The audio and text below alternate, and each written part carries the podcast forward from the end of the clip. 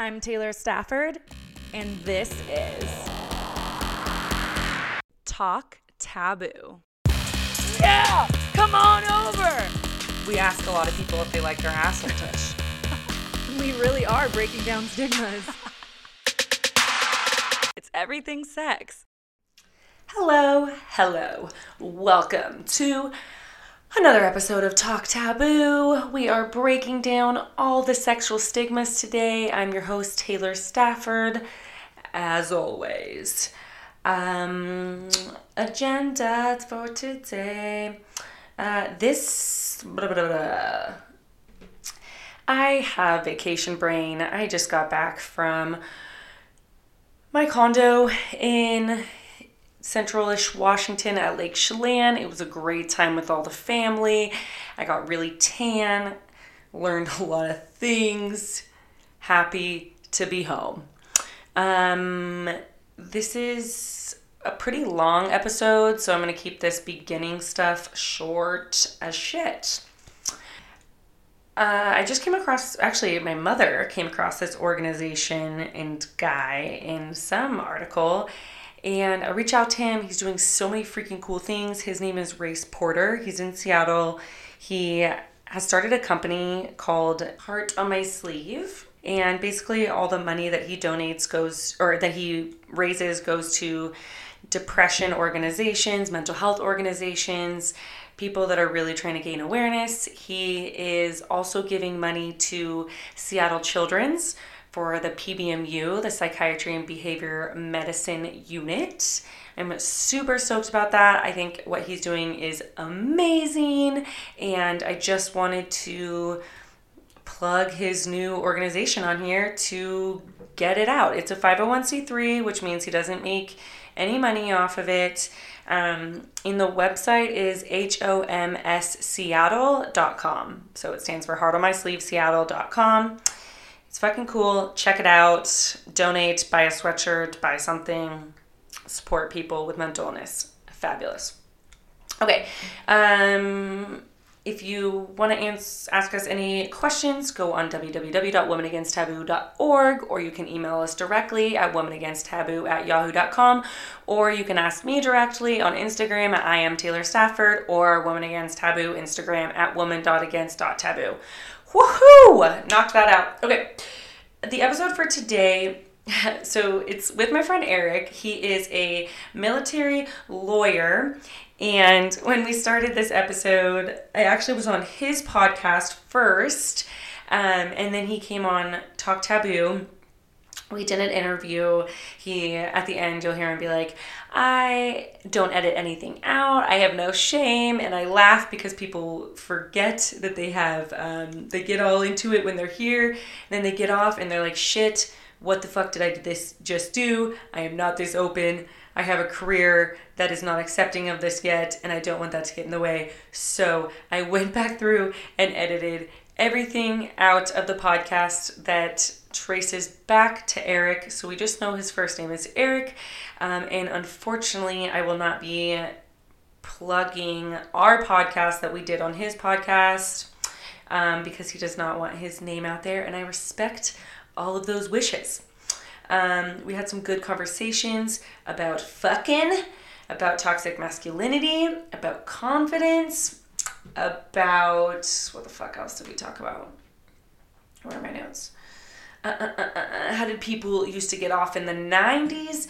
Buttholes, threesomes, open relationships. What is it like to have sex with an attorney? We got a little off topic. Shocker. Uh, also, we I recorded this on Zoom, and so it got like a little glitchy in more parts than I would have liked. So apologize for that. Um, but nevertheless, welcome Eric to Talk Taboo. Hello and welcome. Thank you for tuning in. We are Martial Law Band, and the music you hear comes from our souls.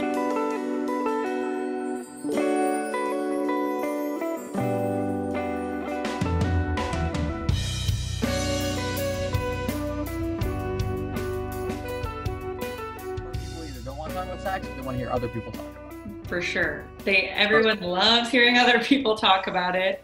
Oh yeah. Uh, do you listen to Call Her Daddy? I have in the past. Yeah, I mean that show is like, but th- that one is more entertainment. It's like entertainment raunchy. It's not like For sure. like yours is informative. It's But not like sometimes they like say something on there and I'm like, that is so not true. And you have so many followers. Like this is just Yeah. like they try and do entertainment, but they'll be like try and be like matter of fact about things sometimes. And I'm like, that's so fucking wrong. like don't tell everyone this. That's so false.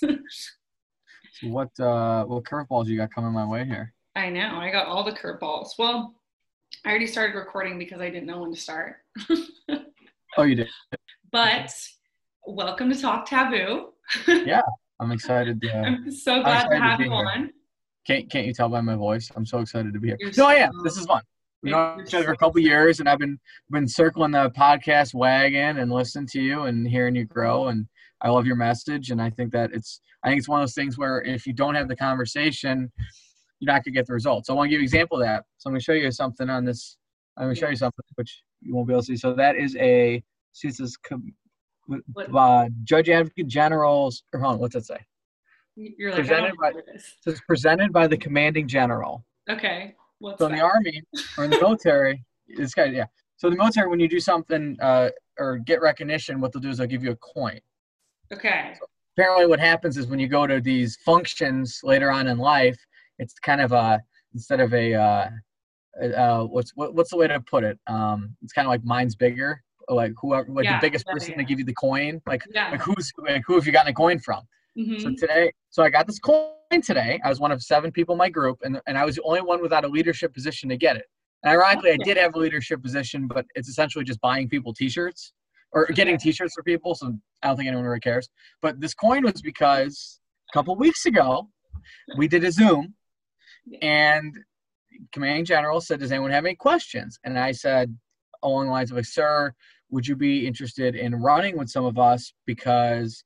you know, with COVID, we haven't got to know everyone, and it'd be nice to kind of get to know you. And he was like, yeah. And so he had uh, our commander set up uh, essentially like three and four person run groups with him. And and one of my things in life is you just, I just, I throw myself out there. It's one of the reasons I'm on here now. I have no idea what's coming. I've never, I don't openly talk about sex a lot. I mean, it's like you know, there's like the the proverbial. We've all heard locker room talk. That phrase was For you know coined in 2016. But even that now, I'm I'm 33. Most of my friends are are married and having kids. There's not really a lot. The locker room talk, if there was any, has been replaced with like, um, you know, who said their first word or. yeah, yeah, yeah. I mean, it's cute. Everyone, I'm happy for everyone to have kids, but it's not. Yeah, it's yeah, not yeah. the same. I think it's funny, like going on like locker room talk. It's besides the whole political stuff about it, which I don't want to talk about, but uh, I feel like guys think that girls don't talk like they do. like you guys are raunchy as shit, and girls are just as fucking raunchy, usually. yeah, there's uh. Do you know who Neil Strauss is? No. Yeah, you like him. So he wrote the the book The Game. Have you heard of The Game? Mm, I, I feel like I've heard of it, but I've definitely never read it. So essentially, he was this kind of he was a loser writer for Rolling. Stone. He had actually a cool life. He used to write. Uh, he traveled the world with um, I want to say Van Halen. Mm-hmm.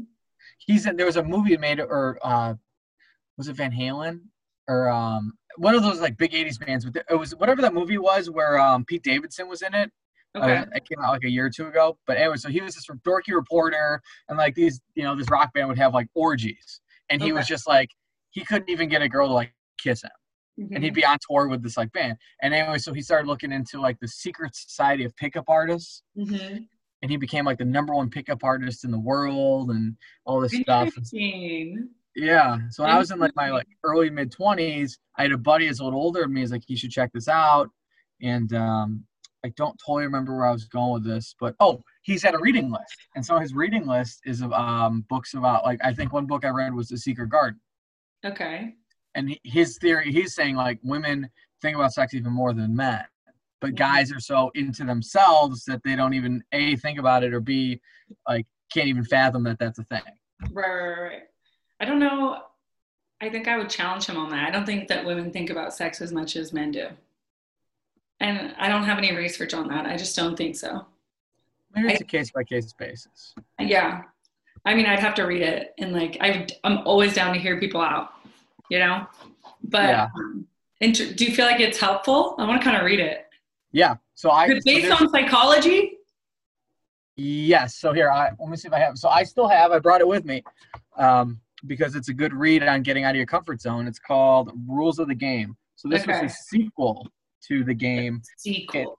and it gives you like 30 days of exercises to get yourself out of your comfort zone. And the idea is after 30 days, no matter how dorky to get a date with someone, whether just, essentially the idea is like you you learn to appreciate yourself, you learn to take care of yourself better, um, and then you start by noticing the world. Because I think a lot of people get stuck in their own heads. For sure. kind of right, and especially for dudes, you see a beautiful woman on the street. No matter how many times you've approached or done anything, there's always like that that like moment of doubt, like For sure. what do I do? But at the end of the day, everyone is human, and that person walking across the street, no matter what they look like, is probably having the same similar thoughts as you. Like, Yeah, yeah, that yeah, thing, yeah. like- yeah. So the idea is like you get out of comfort zone. Like, for example, if you're walking across like in front of me, instead of just me being like, "What do I say? What do I say? What do I say?" The Mhm. book's like, "Okay, day three, compliment three people. Doesn't have to be sexual. Just compliment them." So you start to notice Oh, like, "Oh, your nails look good. Oh, your hair's done. Like, oh, I like that sweater." Dude, I kind of, I mean, that's a lot of, I mean, maybe not th- those things specifically, but what you said about like, one of the biggest things is like confidence. And something about confidence is attractive, whether you're a male, female, no matter who you're into. And it's all about like being yourself first. Like we talk about a lot of women have trouble like orgasming and stuff. And it's all about like loving yourself first. And people, the whole point of like sexual wholeness is to be whole in yourself before you can give yourself or share yourself with another person and be whole with them. So, I mean, we always look at like, oh, men are doing this wrong, or they're not fingering me enough, or they're not doing this. But it's like, well, let's take a look internally. What's going on in your head? Are you present in this moment? Are you confident in yourself? Do you like the way that you look? All of these things. So, I mean, I think that's half the battle is like going up to people and practicing and be getting more confident you know if you're just telling people like giving them a compliment you're just practicing and you're the more you do things the better you get at them more confident you're going to be able to do it in the future i mean so i feel like that's like Yeah. I mean, obviously i haven't read it but i feel like it's a like legit standpoint Yeah, and you never know. I, f- I forgot where I read this, but it's something like you never know if that person you're talking to is literally just into people that look like you. Like I was, um, that's very true right? Like you just don't know. So I, a couple years ago, uh, I was on you know all the apps. We'll just say all the apps. yeah all the apps. was, yeah. So I was, uh, I hooked up with someone. What was she? I think she was super nice woman. Um, I'm trying to think. I think she was Filipino okay and she she made this joke like we hit we we talked a little bit and we hit it off right from the start and then she started saying some the talk got a little dirty and i was like yeah okay and uh things escalated kind of quickly from there. And she said that so i we had hung out or whatever and Mhm. um afterwards she was like you like how i just said hung out whatever? So or whatever. yeah, we go to her place, we had sex, and then afterwards she was like, if you picked, if you set out like a hundred people in a lineup of all different races, nationalities, whatever, and put you in that lineup, and my friends would say which who was the guy you were into, it would have been exactly you. Interesting She's like, I love pale looking dudes that are blonde and like somewhat have red beard. So at the time I had like a red beard. That's what she said. She goes, I Love love it. dudes that look just like you. And I said, well, thank thank goodness for that because uh you're pretty cool too. Well, and the good thing for guys is that girls, I feel like aren't some girls are, but aren't focused on looks as much. Like us as a society in general, like man, a man's worth does not solely come from their looks. And so, if you're funny, or if you have like a great career, or like all these other things can like come into play. The reverse can be true as well. I think you're right, but there's also something to like, for example, like anyone I ever really date or spend time with, whether it be like a very sh- a brief kind of like maybe like quick dating or like Mhm. a longer term relationship, they're always like always have a good sense of humor. Like I I can I can't get past I can't get past the first like I don't want to spend time with you if it's just like I'm talking to a wall. Right, right, right, right. No, for sure. For And- sure. like I think that everyone should do. So I've done improv comedy. I think everyone, men and women, should do it because I think it. op- I think it just gives you like another dimension. Like I, I've met some very nice, beautiful women out there, mm-hmm. and it is just like you got to read something new. Like I need you. I need to add. Like you got to bring something here. Like Yeah. I, I. I think that there's like this. There's like guys are shallow in general. Like Um, you know, eyes, right? We see something, we're like, oh, okay, like, you know, like a quote unquote Instagram model. But my guess would be, well, actually, you know, it's almost, I, I was about to say, my guess would be some of those people are very not interesting, but actually, I kind of take that back because some of them probably are, depending on if they're, I'd say the newer ones probably are a little more interesting because they're still learning like marketing. They probably have to do some Mhm. sales, some psychology. You know, some of the other ones that have like 10 plus million followers, my Mhm. guess is they're probably too Hollywood at this point. They've probably got a team of handlers, For all that sure. stuff. well, now they're looking for the sugar daddies. Or the well, I didn't I didn't know that uh, they had to look. I thought that just kind of like happens, right? Like you just show up and some guys like, hey, twenty thousand dollars a month. What do you think? Or no, excuse me. You got to name your price, right? Is that what? Is that what Yep, name your price. Name your price based on what you think you're worth. Apparently, we're a money worth, or we're worth a certain dollar these days. Um, so before we get into it, can you tell me? Okay, so you're in the military, all the things, but just kind of like introduce yourself and like what you do, and you just got your law degree and all the things. Should I say my name? Is that is do I, should say I? your name. Yeah. Did I say your name yet? I don't know. I can say my name. Sure. Mhm. You, you might have it first. I think I just zoned out. So my name is Eric, and I so I've been a practicing attorney for seven years, but I've been focused more on uh, business. And I recently joined the National Guard, and as a judge advocate. So I've been in training for the last four months, becoming a judge advocate. And I will be doing all sorts of army law on as like a one weekend a month, two weeks a year kind of deal Okay. that so that's good. That's like the career focus. But in terms of everything else, like I, um, as you know, I have my own podcast I'm working on where I like to talk about people that built skill sets over time. So like for you, like you've got this, you know, you started this nonprofit, uh, you you have your podcast, you also have this like blog, you travel the world, but you're also a nurse and you're also interested in uh, local the local community. And so you've Mhm. built all that. Like you've had to, like you've got marketing, you've got sales, Mhm. you've learned how to do some persuasion because you got to get people on here right Yeah, for sure. you learn the technical on your own so you're very you know you know handsy and then you're also um, you know you've got this great background in psychology and i forgot um, you know who Wow, you this is a t- commercial for Taylor Stafford. I'm excited. you know on your got to make it on your podcast right i mean the free ad, everybody. the free ad there you go yeah so, so for me like the idea is like i like i'm interested in people that build skill sets because i think that in terms of the future people need to have a diverse skill set because the job market changes quickly and opportunities come up that you might not even see so for you with your you know with your psychology background and now with your you're learning you're becoming a really excellent communicator you know so maybe 30 years ago you would have just been a you know a nurse Mhm. and that could have been your career right, whereas now with the internet you have a global platform right. where you can potentially affect the lives of millions of people and maybe this takes you to doing something else in media Mhm.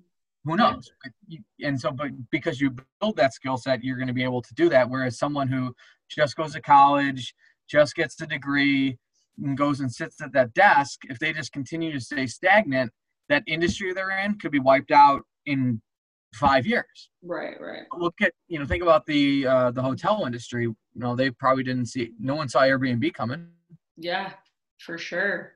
Uh, uber right uber took out there's a story and- services.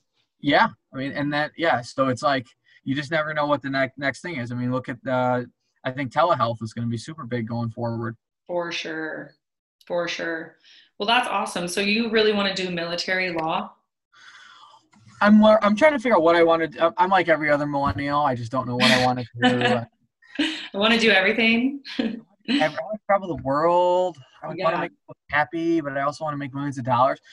Yeah, I know. really like I, I like the military law. I have to figure out how that's gonna uh, work with the rest of my life because I do have a civilian job, and Mhm. if I do a mobilization, I could go to Texas for six months and then I, I'm not in my job. I could, Right. if I deploy, I could be gone for a year. So I do want to do the military law. It's really, there's so many different unique aspects. I find it fascinating.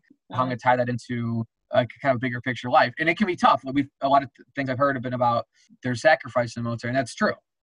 yeah. You, you have to, you know, have to be willing to do that. And so for me, that comes with too, um, finding the right partner making sure that I'm on the same page with them in terms of like, a I have I can't just put my career first. I feel like in 2020, like for like for a guy, like I don't I don't think that's fair. Hmm Like I, I need to you know if I want to be in a committed supporting relationship, I need to make sure like I'm looking out for you know whoever I'm with and supporting them and loving them Yeah. and balancing that with potential travel or being gone for six months to a year points, having kids. Yeah. It's gonna be a thing. So, So I, you're dating right now.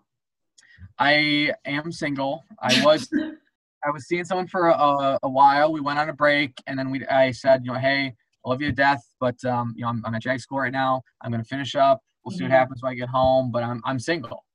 And I'm that was uh, single. He's single, everybody. that's what I said. I I and it was t- it was really it was a very difficult conversation, and it's because it's with someone I really care about. But we had um we had some issues in the past, and I don't know if it's gonna work in the future. We'll, we'll see.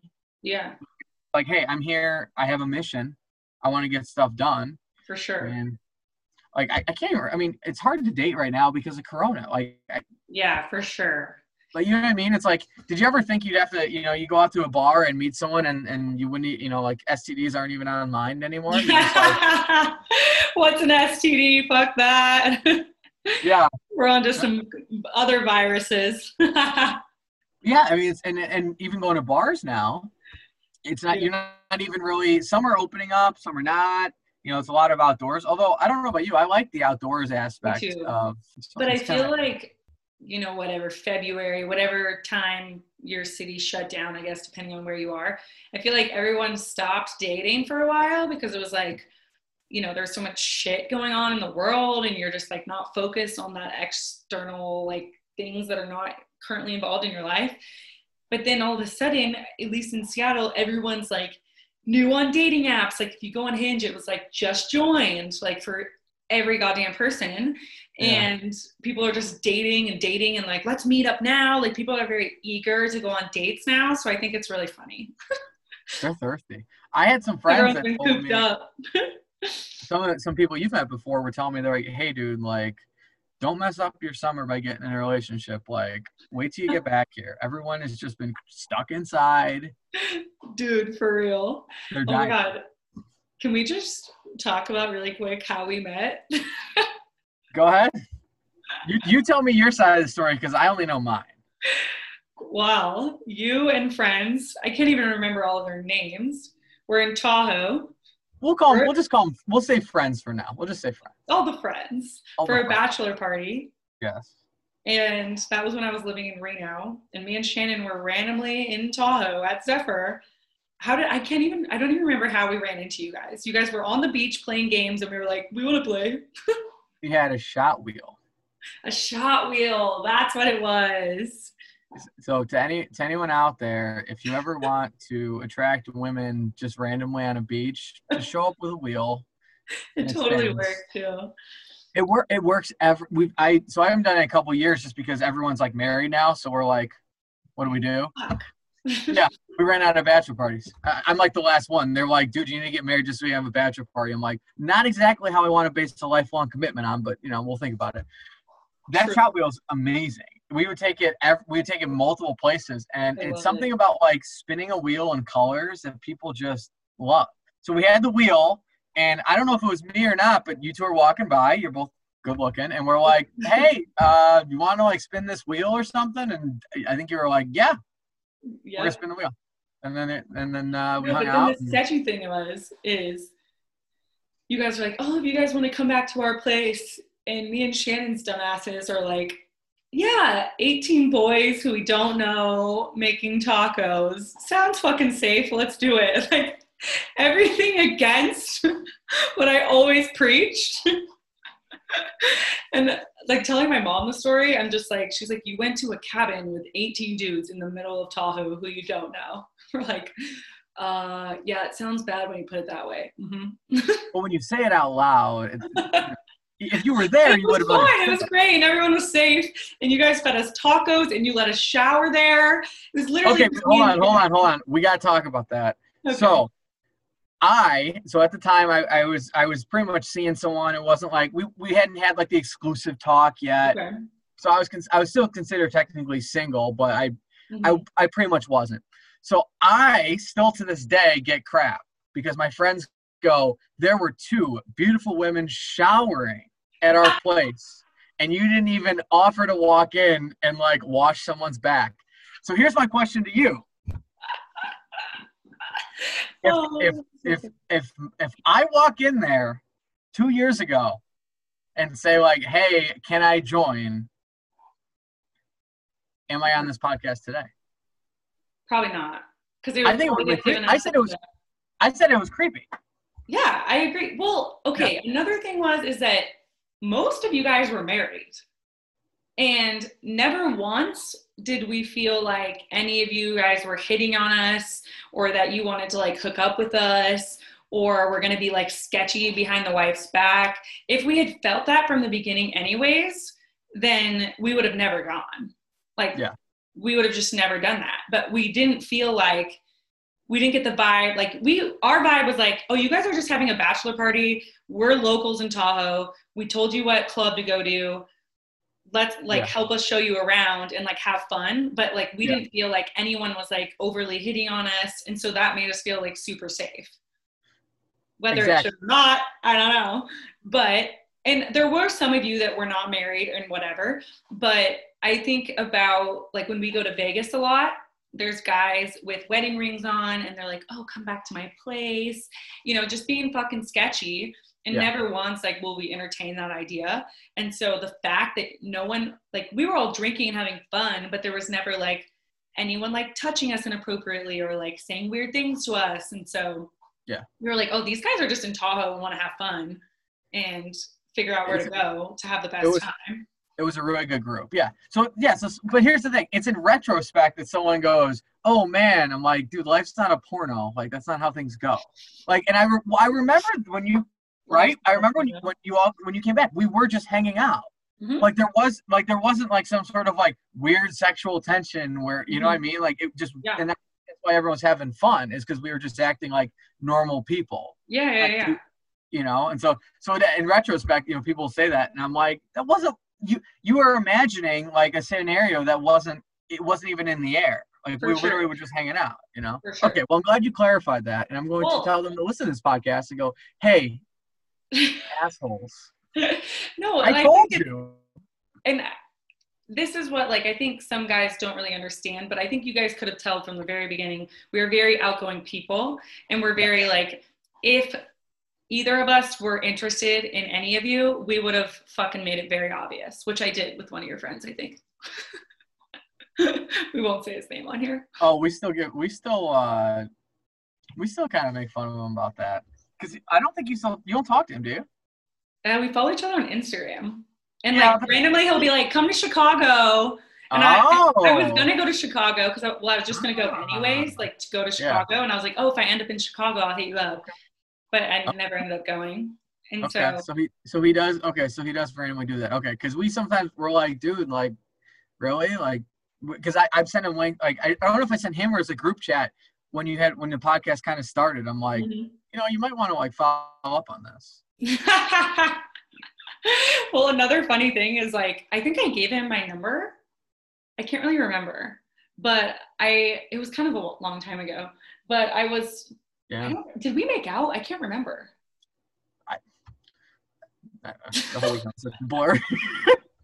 you and I did not, but if you're talking about him, I don't know either. I mean, No, I him. I know yeah, we didn't. uh, yeah, yeah, yeah, no, yeah. I was like, I I think I would remember that, but no. No, Um, we didn't make out, but I think I might have made out with him or I wanted to and I didn't. I can't remember. I just remember we came back from the club and I was really fucked up. And I don't really remember much. But then me and Shannon woke up on the couch by ourselves. You slept in the living room, yeah. it was kind of funny. It was like I forgot where I I think I slept in the basement, and I think we got back probably four or five or something. Who knows, right? And I'm like, you like walk upstairs, and you know, like second day of a bachelor party. Mhm. Guys are just like t-shirt, underwear. They smell sure. terrible. If they got a significant other, they're just like on the phone. They're like, "Yeah, I'll see you soon." Like, "Yeah, I'll pick up." Yeah, like, yeah, yeah, yeah. Already, like the minute they wake up on a Sunday, they hate their lives. Like, For sure. Every yeah, I have one friend who like like every time it's a bachelor party that Sunday, his wife will text him at like six or seven with like the chore list for when he gets back. It's literally like she wants to get divorced in like five years. So She's like, enjoy yourself now, because when you come back, your life's gonna fucking blow. like the guy's been drinking for two straight two or three straight days. Like that's the last thing he wants to see. So I remember I walked upstairs and I was probably like in my boxers, like you know who knows mm-hmm. what, you know, just like looking like confused, trying to like get my surroundings, and I just see you two on the couch, and I was like, oh, oh, You're still here. you're still here.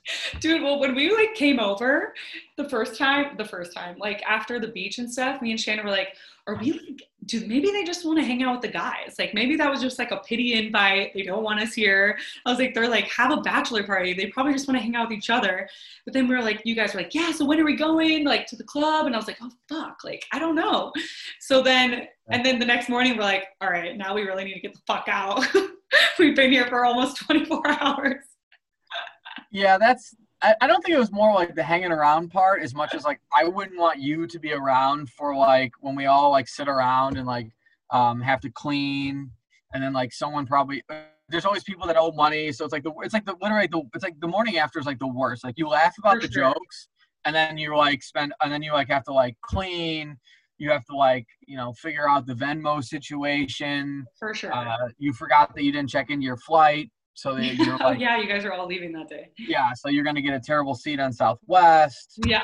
Uh, the shame and regret that comes with drinking for three straight days when you normally don't drink much anymore. yeah. I mean, you got out at the perfect time. You you left on a high note. You know. All right, all right, all right.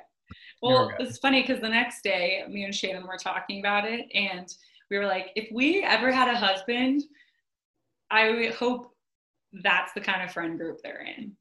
Oh, That's what we said because you guys are like so respectful. You want to have fun. Like I said, we never felt like they were going behind their wife's back and like doing things like, but they were nice and inviting. It was like the perfect in between. And we were just like, yeah, those are like, they're fun and they're super respectful. And I feel like I could trust them. And maybe there's some of them that are pieces of shit, but we didn't see that. So, in that group, no, I don't think there's one that was like you should you should watch out for them. I mean, Mhm. I, I I that like so the guy who got married, like I've known him since since kindergarten, and he actually just had a baby girl. She's super oh, cute. adorable. Yeah, um, she's about a month old now, so I'm excited to meet her. Cute. Uh, yeah, so yeah, life moves fast, huh? But that's how we know each other. And then That's how we know each other. So random. It really- I meet a lot of people, so But that, yeah, but you're outgoing, right? So you put you in a spot where you're outgoing and you're having fun with me and some other people that are outgoing. It's just, you know, it's a perfect storm. all right. Can I ask you my uh, questions? Of course. Wait, actually, tell me what your family was like growing up. How did they approach sex? What was your family dynamic like? Before I ask you my three questions. Right from a bachelor party to what my mom told me about the birds. How did you get from your young self to your crazy bachelor days? Gosh, that's that's probably like way too long for any sort of normal podcast. We didn't really. T- my house was very. I don't want to say conservative because 2020 conservative is a little different than like 1990s conservative. I think. sure. I would say we're more conservative in terms of like conversations. Like there really wasn't. Well, so here, okay, so here's the story. So when I was in fifth grade, we had the sex ed talk. So my, I went to a public school, and that was like the first time. And they handed the, it was like so weird. They handed like the girls tampons, and the guys got deodorant. And that was like welcome to yeah. What a great sex ed program. Well, there were some slides too. Like I and you know what, I There's a pro- I honestly video. you know what I've never I never saw that. okay. I never saw one. And everyone, every one of my friends that told me it has a kids, they're like, don't watch. so just Be on the side. Mm. Yeah. Okay, continue. So we, so we have so we have this thing in fifth grade, and I'm I'm all- I'm kind of like I've always been a little bit of a class clown, and the vice principal I don't even remember his name, but I just did I didn't like the guy, Mhm, and he said if you have any questions, write write them on a note card. mhm. And for some reason, me being which is called me being in fifth grade, I thought it'd be funny to write something on the note card. Mhm. And I, I wrote, yeah, I forgot his name, but I'm like, you know, do you, did you ever have wet dreams? Because you probably actually really wanted to know, right? Or were you being a little shit? I was being a little shit. Oh, so you knew exactly what you were doing. Oh yeah, absolutely. Oh, okay, okay. So I turn it in. I go home. I think I'm so funny. well, I'm probably one of the only people Wait, what did he say when he did he answer it? No, well, no. So I go home and I have soccer practice thing. It started like 4:30 or 5. And before soccer practice, my mom comes in the room. She goes, "Hey, it's uh, Vice Principal so and so on the phone." And I just started crying. I was like, "Oh no!" And she's like, "Yeah, he he, he wanted to answer your question." And I was like, "No." It wasn't. It wasn't for real. Yeah, I, I just I think I just broke down crying. I was just like, "I'm really sorry. I didn't mean it. I just, uh, you know." what?" My mom was just, like, "Yeah, maybe not. Maybe don't do that next time." I love it. So was that the only sex ed you got? Was fifth grade, or did you go through high school? I'm- trying to think of middle school. We had something like my seventh grade middle school. Mhm. I don't remember what it was. It was super weird. Were and boys I and was girls kinda- separate? I think it was during a science class. I think they show it was like some. I don't even know if it was like something with like alcohol. Maybe it was my health class. This is not a ringing PSA for public school. It's like drugs and sex. We're gonna just talk about it all. Probably. It was something. Yeah. I so let's just say it didn't happen in middle school. I'm trying to think of maybe in eighth grade it did. I don't know. Uh, but Hard like, to remember, huh? Yeah. It really is. So in terms of, I guess my family, like we didn't really talk about it, and I was, I used to be, I was outgoing with my friends, but I was super shy around around girls, Mhm. and just like, I, like I didn't really date anyone in high school. You know, I think I, I made out with a couple people, like that was Mhm. kind of it. And like the first like talk I really had with anyone was, uh, my first girlfriend was in college, so end of freshman year, and then, um, and then we dated mm, so not that summer and then we started dating like more exclusively soft or beginning of sophomore year Mhm. and my dad came down for dad's weekend and we were at a bar i don't remember which we were at a bar it was probably like so u of i where i went you could go to a bar at 19 Okay. So it's dad's weekend and his rule my family's rule is you, you can't drink until you're 21 but Mm. apparently it didn't apply on father's weekend. oh, so cool. good to know. Yeah. Good Yeah. to know. Exceptions. Great. Yeah, exactly. So he came into a bar with me, and he just essentially he just like looked at me at one point and was like, uh, you know, please use protection or something like that. That was it. Yeah, that was about it. And I just go, okay. So how did you learn about sex then? You know what? A lot Like of it was, and all the things. a lot of it was internet. Mm-hmm. A And lot your of friends internet. talking about it probably. friends. I had so I had some older. So when I was growing up, I lived in a I lived in a neighborhood was there was like four or five of us. I'd Mhm. say from like age of like four or five to like ten. It was a kind of a core group, and then I started adding friends along the way. But a couple of them were older, probably four or five years older. Mhm. And so then as we got older, they were you know hitting middle school and stuff like that. So I remember I'd go to my friend Sean's house, and you know you walk in his room, and he's got the poster of Pam Anderson from Baywatch, and Yeah. so that's so I was like it was like that kind of stuff, and then MTV. So big for me. So I'm 33. Big for me was MTV Spring Break in the 90s. Oh, for That sure. That was like the thing, you know. And Carmen. Electra, and Yeah. Dennis Rodman on the Bulls, my team. So uh, that was kind of like how you learn about it. And then like so we had dial-up internet. So we'd go to my one buddy's house. This is probably fifth or sixth grade, and we would sit in his room for hours hmm downloading like trying to download like a picture of like a naked woman. For sure. And we'd get like right near there'd be like right near nipple, and then like it would just go down. It would just go down, and we'd be like freaking out. And then he, you know, mom, like, what do you like? Who's on the phone? Who's on the phone? On the phone? There's only one connection. On the phone, and like, was it important? And then you know they're like, well, I'm talking to your aunt. And then like eventually they like connect the dots with them, and they're like, why do you need the internet so bad? Yeah, a lot of that, a lot of just like, and I, I feel like a lot of my friends are very similar. Like we, because we we Yeah. grew up, we AOL chat rooms. Yep. We talked about that on your Oh, podcast. yeah. AOL chat rooms, age, sex, language, just a bunch of dudes hanging out in lesbian chat rooms trying Yeah. to get naked pictures from other dudes that are not lesbians. I mean, so you were a teen before porn was a big thing.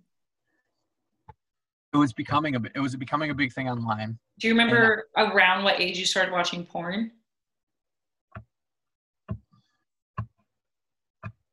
Had to be middle school. Okay, so porn was out when you were middle school. Uh no, maybe not. I think it was it was Because I feel like when it was out, people started watching it. Like as soon as it came out, it was like a thing. So I'm just trying to like, yeah. We I never had VHS tapes.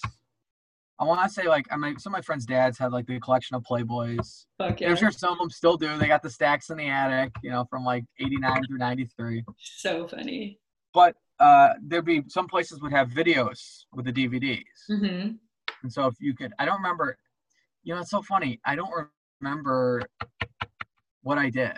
I really don't. I think we just downloaded videos because you could. I think maybe it was high school because what you could do is you would just because the internet was so slow because it was like it wasn't dial up, it was DSL. Yeah, let alone a video. Trying to upload a video. Yeah, so you would you would like you wake up in the morning, get ready for school, and then you'd like you know sneak around, see if your parents are looking, and then you go on the computer and like you know try to download something, and you'd start it downloading at like 7 a.m. and then you hoped by the time you got home from practice That it was like 80% done. You're like sitting at school all day long, like, oh, I cannot wait to rub one out when this video pops up when I get home. You're like, I hope Kazaa didn't crash. You're like, or I hope I don't get home and my mom is sitting in front of the computer, like, what an interesting video, Eric. Well, yeah, that was the thing too. You had to you like because I mean it was it was again like Wild West internet, and if you didn't really know how it worked, Mhm. like yeah you I, I would like download and then I lower the screen and be like hopefully I think my dad busted me at least a couple times I'm but I- but I don't know maybe not I don't remember I think my, my brother for sure got caught that was like crazy because I, Have I you ever gotten caught jacking off in front of your parents? Nope. Or like by your parents? I'm I'm undefeated Are you ready for my three questions? oh that was the warm up huh That was the warm up. okay shoot You just give me your honest answer. Okay. And then I might tell you why I'm asking them after. okay But the fun part is, is when I ask people these questions, they don't know why I'm asking them. So maybe I won't tell you why. maybe by the end of the interview I'll I'll wonder why I even did this because of what I say You're like shit. Taylor and the rest of Talk Taboo are judging the living shit out of me. no it's just no it's just fun I'm having a good time okay. Do you think a girl has ever faked an orgasm with you? yes Why do you think that? statistically the odds are in that favor Did you learn that from my podcast? no I've Okay. I've I've I like, I- you cheated. I'm very I'm very rational in in who I am, and I think that there's definitely probably been times where uh, my performance did not warrant the results I thought I was seeing. Do you think you can tell when a girl's faking an orgasm with you? No, No. no. I think I think women are way better actors than men. How old are you again? Thirty three. Okay. I thought I could back in the day, and now Yeah. I, I don't think I can. I think that it's I have to like ask and just like hope I'm getting the result. I'm like, is that that good? Right? Okay. Did you ever think that you were like, oh yeah, that was one, and then has a girl ever told you that she faked one? No. Uh, no, I've never had that happen. So I, no, don't- no. I don't know what I would do if I did. I, I think I'd be a little sad. Yeah. I think you'd feel sad. yeah. Oh, that was so sad. I'd be a little sad. I'd be like, oh, um, because I I'm very big on honesty. Like, you know, Yeah. if you're not if you're not liking what you're getting, like, talk to me about it. Let's work through it. Maybe Yeah. there's something, you know, like let's let's vibe on this. Like, don't just go through the motions for a few months and Yeah. secretly hate me. Well, one of my boyfriends in college, he was so convinced that we had been dating for, I don't know, enough time. And he was so convinced that no girl had ever faked an orgasm with him as I'm sitting here like, numbers too high to count. Um, and he was like, You haven't faked an orgasm with me. I'm like, Definitely have. Not a proud thing. I'm definitely working on not faking orgasms. It's been an issue for me. But um, he was I like, love that.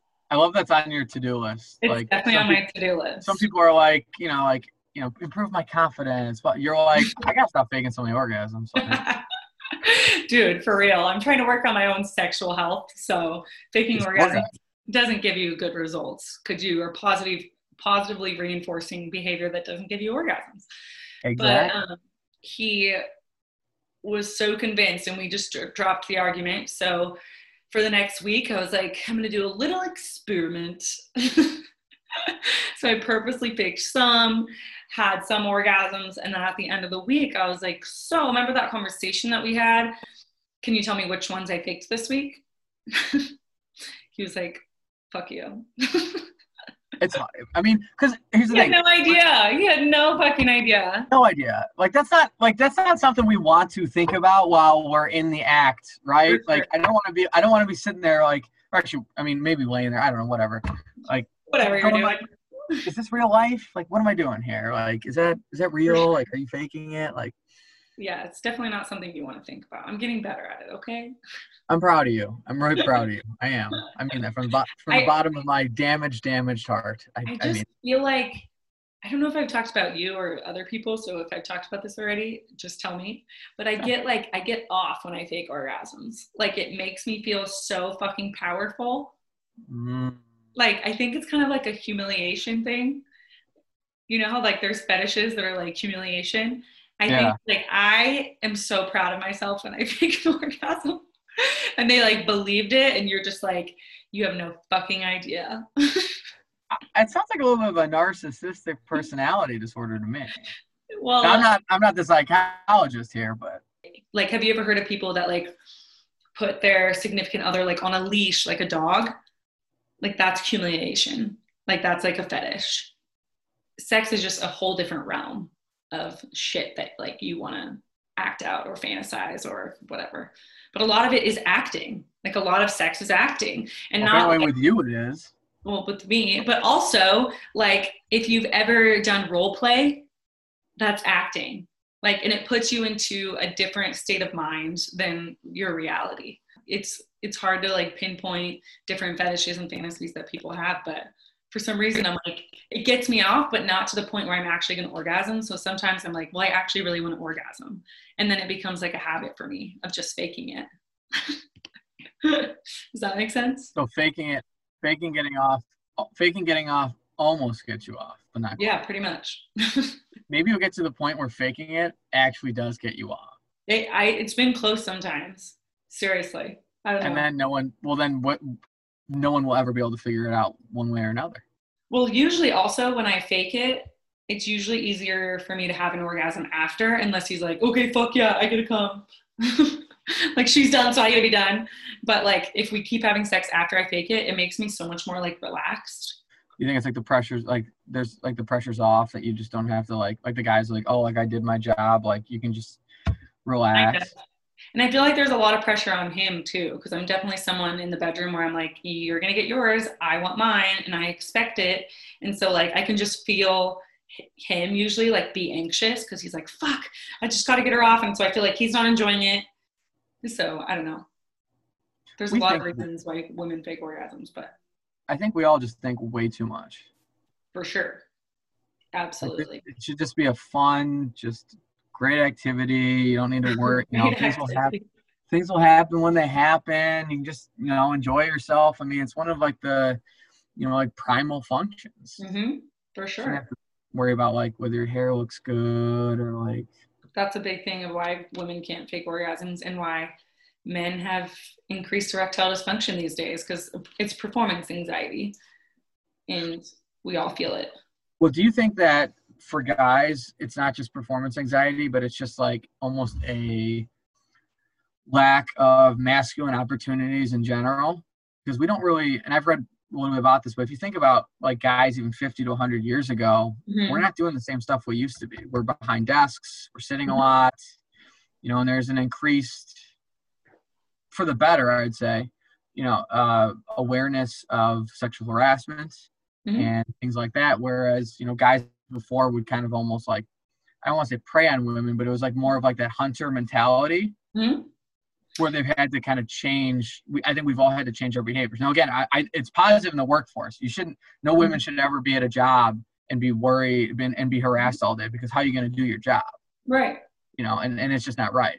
But I do wonder, like for guys, like I do feel like there's this like like the toxic, like I I don't agree with the toxic masculinity movement because mm-hmm. I think that if anything, guys need more opportunities. Like for example, like boxing. Like I think more guys maybe need a box, or more guys need mm-hmm. to do more physical activities because I think that we've kind of like society's moved so fast that we haven't been able to keep up. And I do, and I don't remember if this is true or not. Maybe you know, but like guys' testosterone levels, I'm pretty sure are down historically.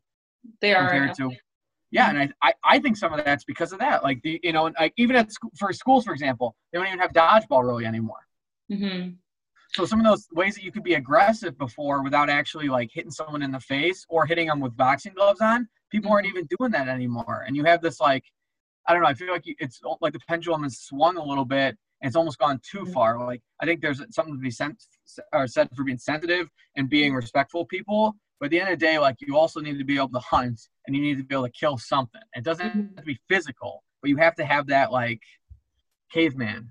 Yeah, I mean, I'll definitely challenge you on that. Um, I mean, it's it comes from so many different aspects. Um, I think any argument that says men are too afraid to hook up with women because they don't know if they're going to be portrayed as a predator, that's something that's in you. If you're a guy who has been taught and has been practicing how to understand women and how to pick up women um, ethically, then we shouldn't be feeling this. And if you are feeling guilty about those kind of things, you need to see help. Like you need to see a therapist because you don't know how to act in society because the way that you were acting is now not acceptable.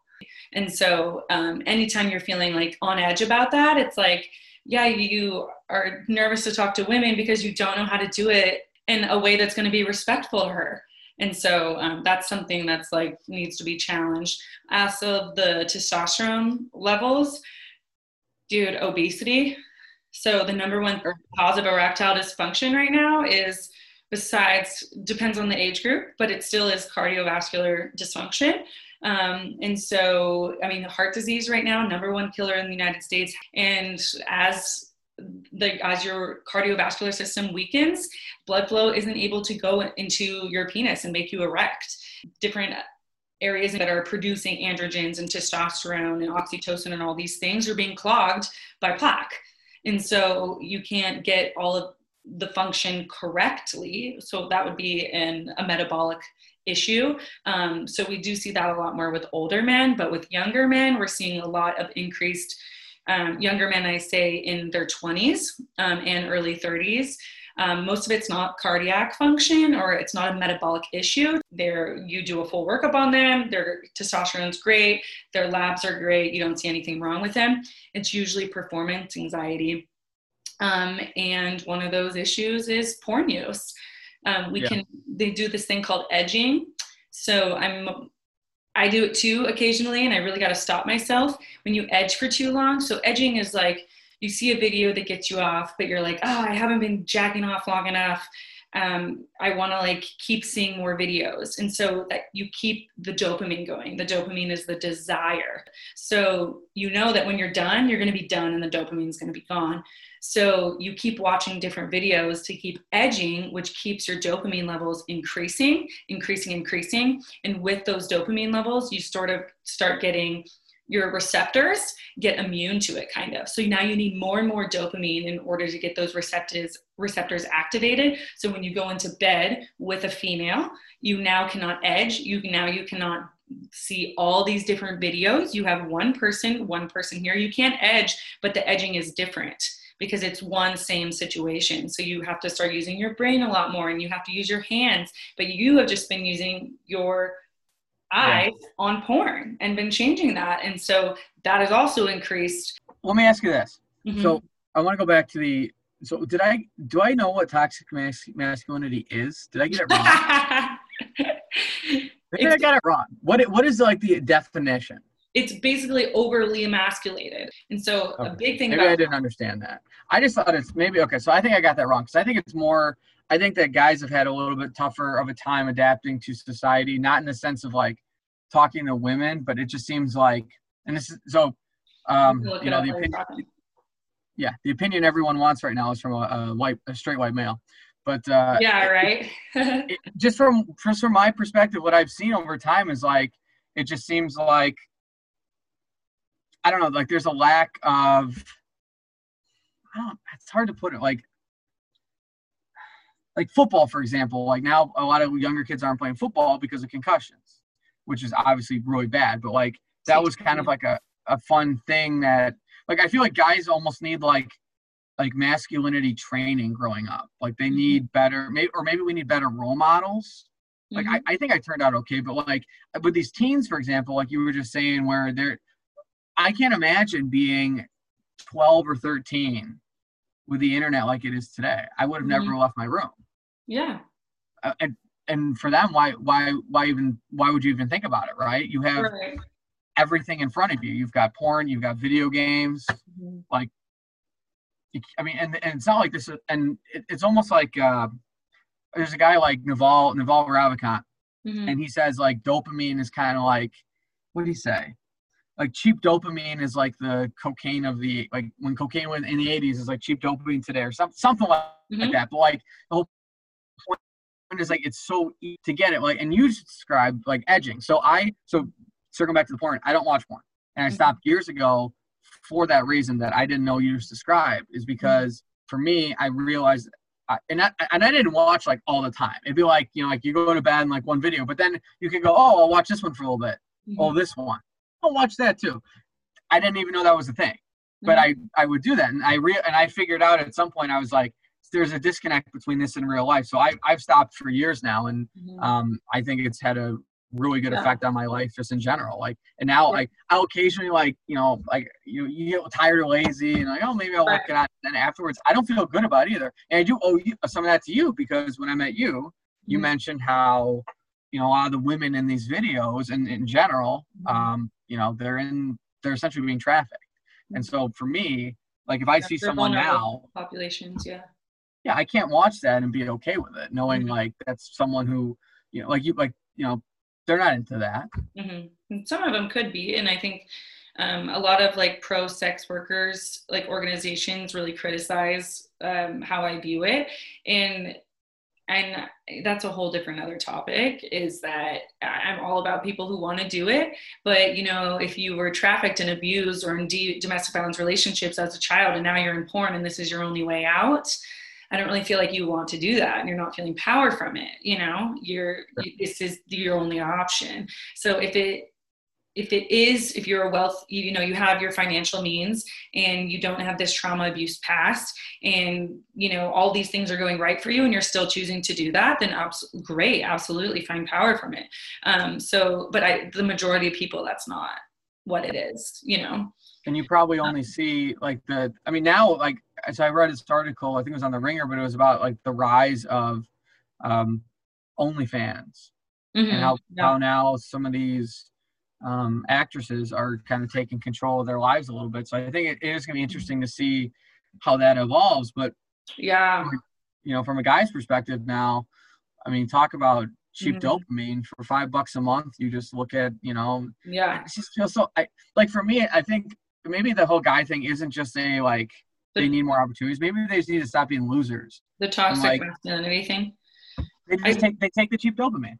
Well, I looked it up here and I feel like this definition is skewed towards like my it would be like my opinion. Like i think toxic masculinity is bad and it's saying that it's harmful and so i don't like using these definitions that give it like a positive or a negative connotation because a definition is not supposed to say it's harm to society.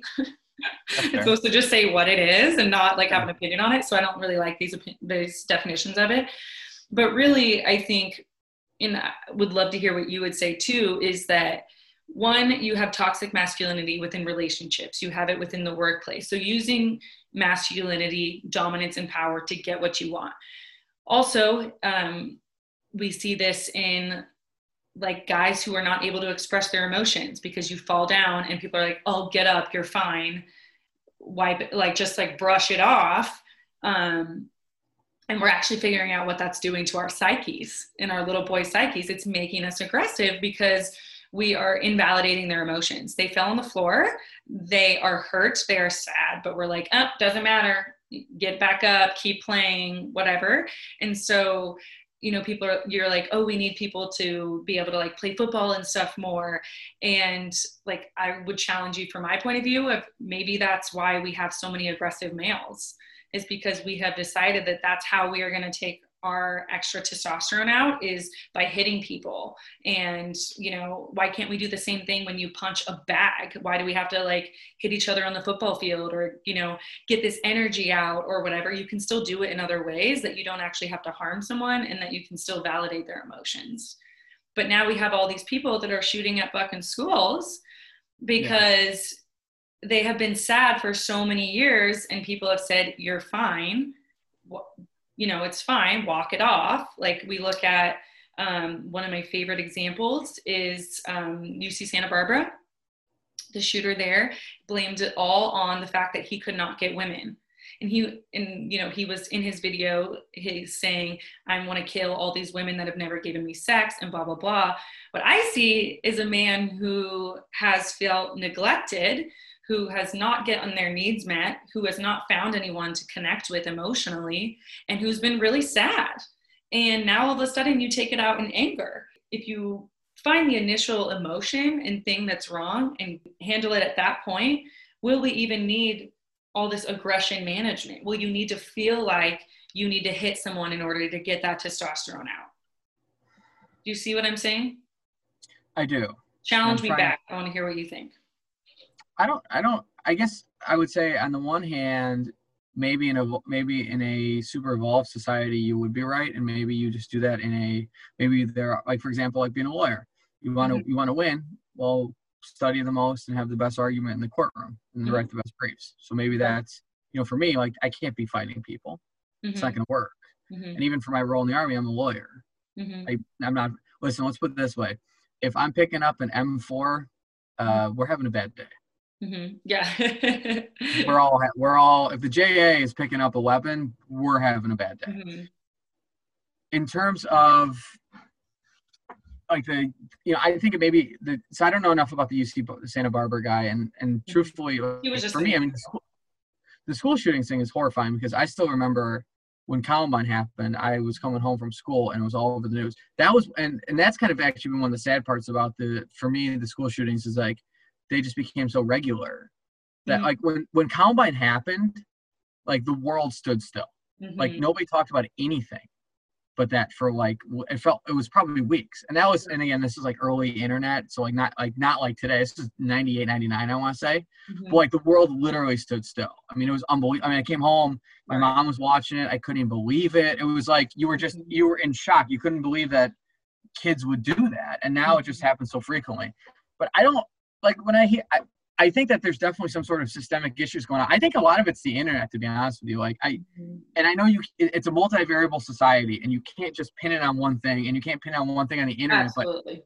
I gotta think that has a big something to do with it. Is like this guy saying he can't get women. Again, I don't, I, I've never met this person. I can't read mm-hmm. their mind, but you know, for me, like if I just spent all day on the internet, I wouldn't be able to get women either. Because how do you? And first off, get is even a bad term. But how do you inter? How do you learn to interact with the opposite sex? It's not on this. Mm-hmm. This isn't to do you any good. Yeah, you have to do sure. it. And so for him, or you know, I'd wonder. And again, it's a tragedy. I don't know. You know, he killed people. I feel bad for the terrible. Yeah, right. But I'd wonder, like, what happened in that guy's life way before that for that sure. got him to this point. Like, what was his friend group? What were his parents like? Mm-hmm. Like, how did he end up in this just kind of crazy place where he thought that there wasn't any way to get women?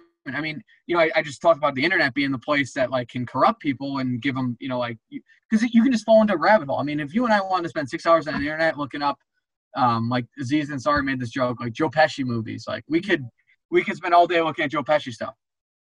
But you also could spend all day learning uh, tips and drills to do as a guy to get out of your comfort zone to make yourself more appealing. You could learn weight loss tips. Mm-hmm.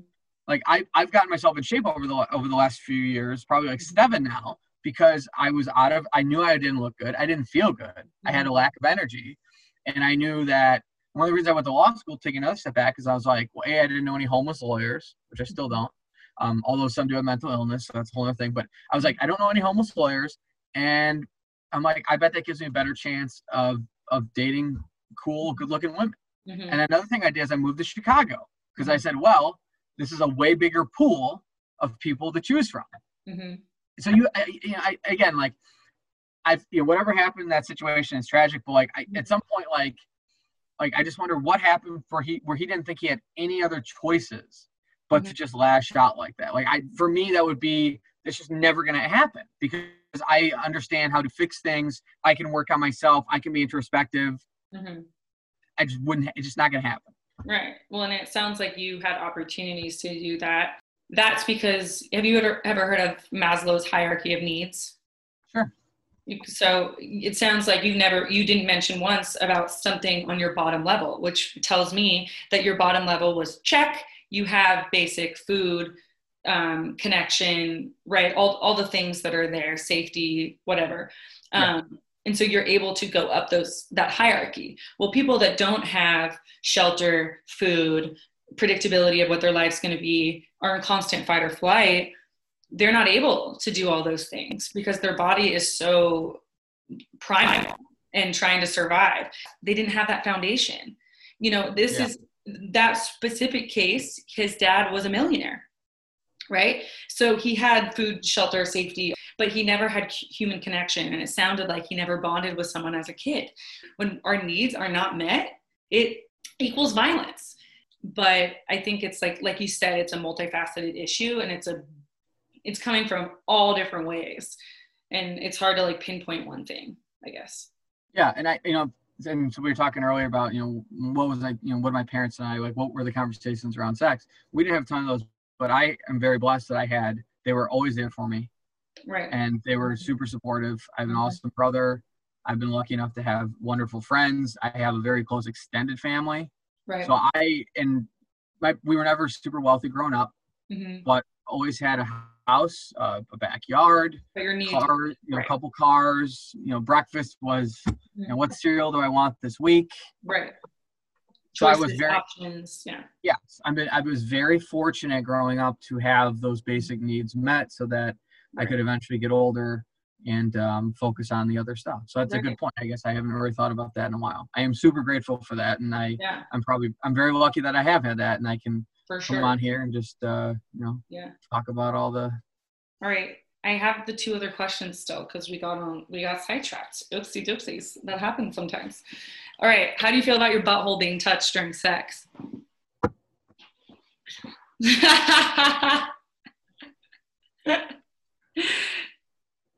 know, Cricket. uh, oh, he's red now. no, I was red before, but yeah, I am pretty red now. Uh, you know, I'm not. I I don't know. I, just I don't know. go for it and just like you know, I don't want something in there. Have you tried it? Not anything in there. No, no Have one. tried, like a girl like fingering fingering your asshole or like licking your asshole? I have not. I have not. I I don't know that I'm that I want to go there or that I'm ready to go there. I'm not sure. Uh, I have not done that. Um, yeah, I haven't done that. Okay. I'm like I'm super uncomfortable. So good job. You got me. All right. Um, would you ever have a threesome with two guys and a girl? So you and another guy and a girl. So that's an interesting question because on the one hand, I would say as a straight male, Mhm. I would wonder if that would be like so it's weird. I you know it's it's a sliding scale, right? Like I'm like, oh I'm straight, but I've Mhm. also been in a locker room with naked dudes. Mhm. Like is that the straightest thing in the world? I don't know. Um, like all guys have. yeah. Would I? I don't think I would.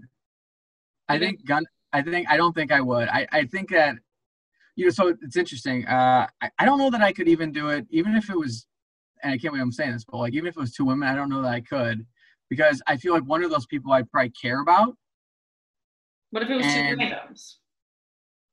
two randoms. Mm-hmm. And I'm I don't know. I mean it's a Like, fuck, are you offering? I don't see how that. First off, that scenario is just so far fetched in any of my life experiences. I don't know. Or maybe I'm just going to the wrong places. But that's another thing. Is like I don't know. I feel like I'm at a point in my life where if I'm with someone intimate, I kind of want to know them, and I want that. I want that to be like more of an experience. Okay. It's like ran, like the whole random game. Like for me, especially with COVID going on. Okay, but in a situation where there was no COVID, I'm just asking, like, if the situation would you you're like okay maybe i would do it if i had a girlfriend and she also wanted to do it. Or maybe i would do it if two guys and a girl if i like knew the guy or if i didn't know the guy or the girl. Just like have you ever thought about it? Yeah I, I think it would have to be two women and i think it would have to be two that i don't have an emotional attachment to. Because I, I would i would be concerned that if i was dating or married to someone you've you've heard this happen. Mm-hmm. you know three people lie down and it's like two couples get up. Mm-hmm.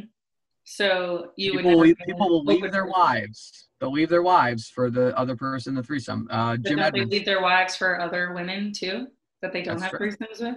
that's very true So you would never be in an open relationship. I don't know. I don't. I don't know.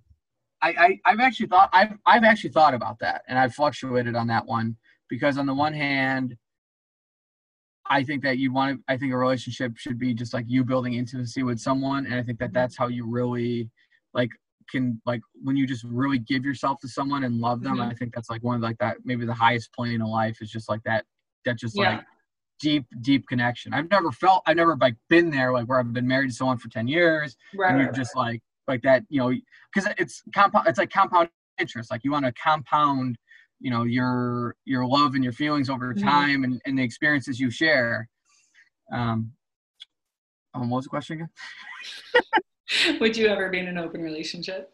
oh but on the other hand i do feel like you know we're all kind of children of the universe Mhm. and who am i to say who am i to quote unquote possess another human being for only me Yeah, I hear you. and it's and I don't but I but then it's like I don't know what here's the thing. I'm very like I'm I, I'm not risk averse but when it comes to something like that I would be. Like I'm very much like I want to cap my my floor as high as possible and I want to give myself as much ceiling as possible. Mhm. so when I think about an open relationship like to me that's not a good floor because I just feel like it lends itself to like talking to you here in a bubble it's easy right? Mhm. like yeah I could do that. Like I wouldn't be the jealous type but then when actually you're with someone and they don't come home that night, that's a whole Yeah. different right. Right. That's when you, you know the uh, the rubber meets the road. Like, are you Mhm. going to be cool with it then? yeah, yeah, yeah, for sure. What about just- you? Have you answered? I like hearing before? other people's opinions about like monogamy and stuff because it's been something that I've like studied a lot. I struggle with the idea of being with someone for my entire life, and and I Mhm. don't struggle with it from a sense. Uh, I I think I struggle with it from a sense of. I don't know. I, my parents are happy, and they're they've been married for forty plus years, Mhm. and I, but sometimes I'm just like, I don't know. It's, I I, I, I, I do think about it. I guess I can't. I, I maybe never expressed it openly Yeah. like this. It just seems. I don't know. If like same person forever. Like I don't know. Like when. I mean, Yeah.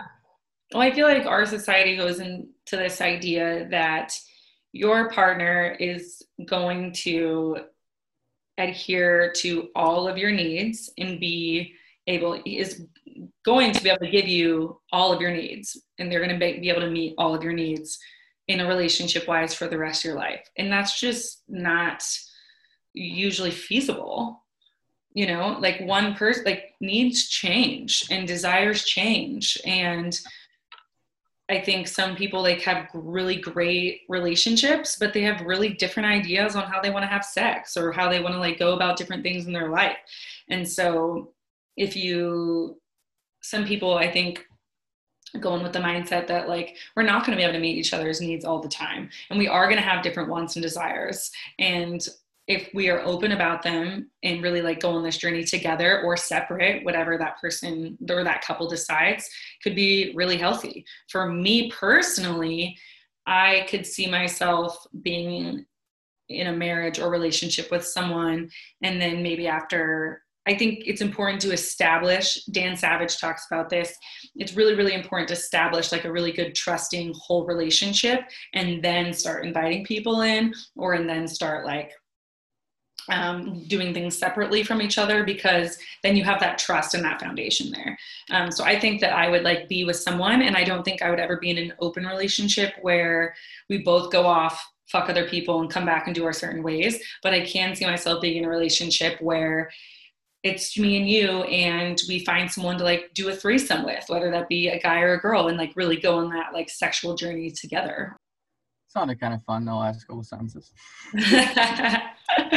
you're like invite them all in swing all the things i can't imagine I, I actually i can't imagine like I, I get that it happens but like Mm-hmm. I just feel like that'd be kind of crazy to like look over, like let's say you're doing the swinger thing. Like for, here's here's what the the scenario in my head that always plays out. We joke about okay. we joke about my buddies, but like mm-hmm. I'm gonna I'm gonna be the one who brings who brings the really popular wife to the party.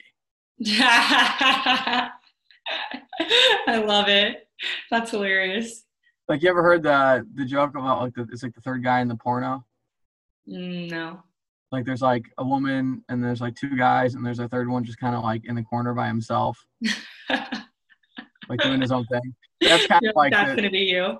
Yeah that's that's a nightmare scenario of every guy who like wants to be with an yeah. attractive woman. If you tried that you're like yeah you know i'm sure women will be into me but like you just don't have any perception of your self-worth on the market anymore and then yeah, you walk yeah. into there and all of a sudden like yeah your your significant other's super popular and you're just like i guess they'll grab some popcorn or what about if you're just in the same situation with her and that you have been open and say like uh, the big thing about threesomes is giving each other more attention than the actual third person like that's like just the rule of threesomes and if you're a, a female male and inviting a woman the woman in the relationship is like the leader of the threesome. So like whatever she says kind of goes. That's like the unspoken rule with like yeah, you relationship have, threesomes.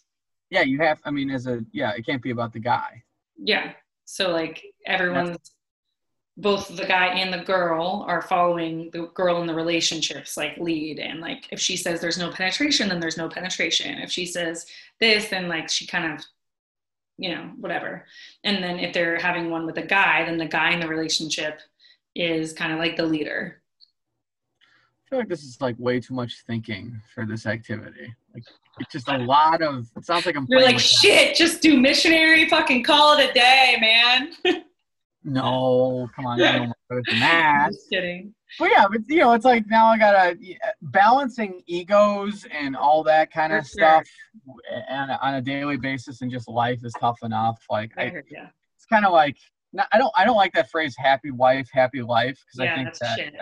yeah I think it's stupid I think it's you gotta have a you gotta have a partnership but Great. I think there's something to be said for uh, simple is best keep okay. keep things simple keep things easy and I'm, I'm not saying boring I'm not saying you know I feel about boring I'm not saying boring I'm saying keep keep things simple like I think that you can really have a dynamic and maybe you do build a dynamic relationship with one person and then maybe maybe that does lead to you know an expansion at one point but I, I think i'm with you i'm with you on that point like you really got to build something super strong with one other person right. to be able to make that leap of faith because if if not mm-hmm. you're just really opening a pandora's box and you yeah. don't know what's going to come out true true well thank you so much for coming on thank you for having me this and was answering my really uncomfortable questions I, you know what? I say, I said this before, and I'll say it again. I want every day. I want someone to challenge me, mm-hmm. and I want to have. To, I want to have to grow, and I, I thank you for doing that. And don't sure. cut out anything. Leave it as it is. I, I am completely comfortable in my own skin, Great. as red as it gets. Great. Um, you're good. You're good at this. The conversation, the back and forth. Like I was, even when we were doing it now, I'm like, oh man, I gotta, I gotta take some more notes on that. She's pretty good. I would say that I, I love what you're doing in terms of your overall mission. And I think that men and women alike should take more time and really think about what's going on, not just gender, but in society, and take a deep breath. The world is not ending. In fact, the world's never been a better place. Every day, every day, yeah. someone, every day, someone from an older generation passes away, and it is unfortunate. But everyone from that that had those views is is eventually going to leave.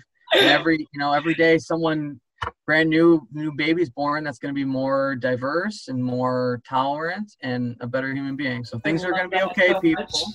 I love that so much. Well, thanks for coming on.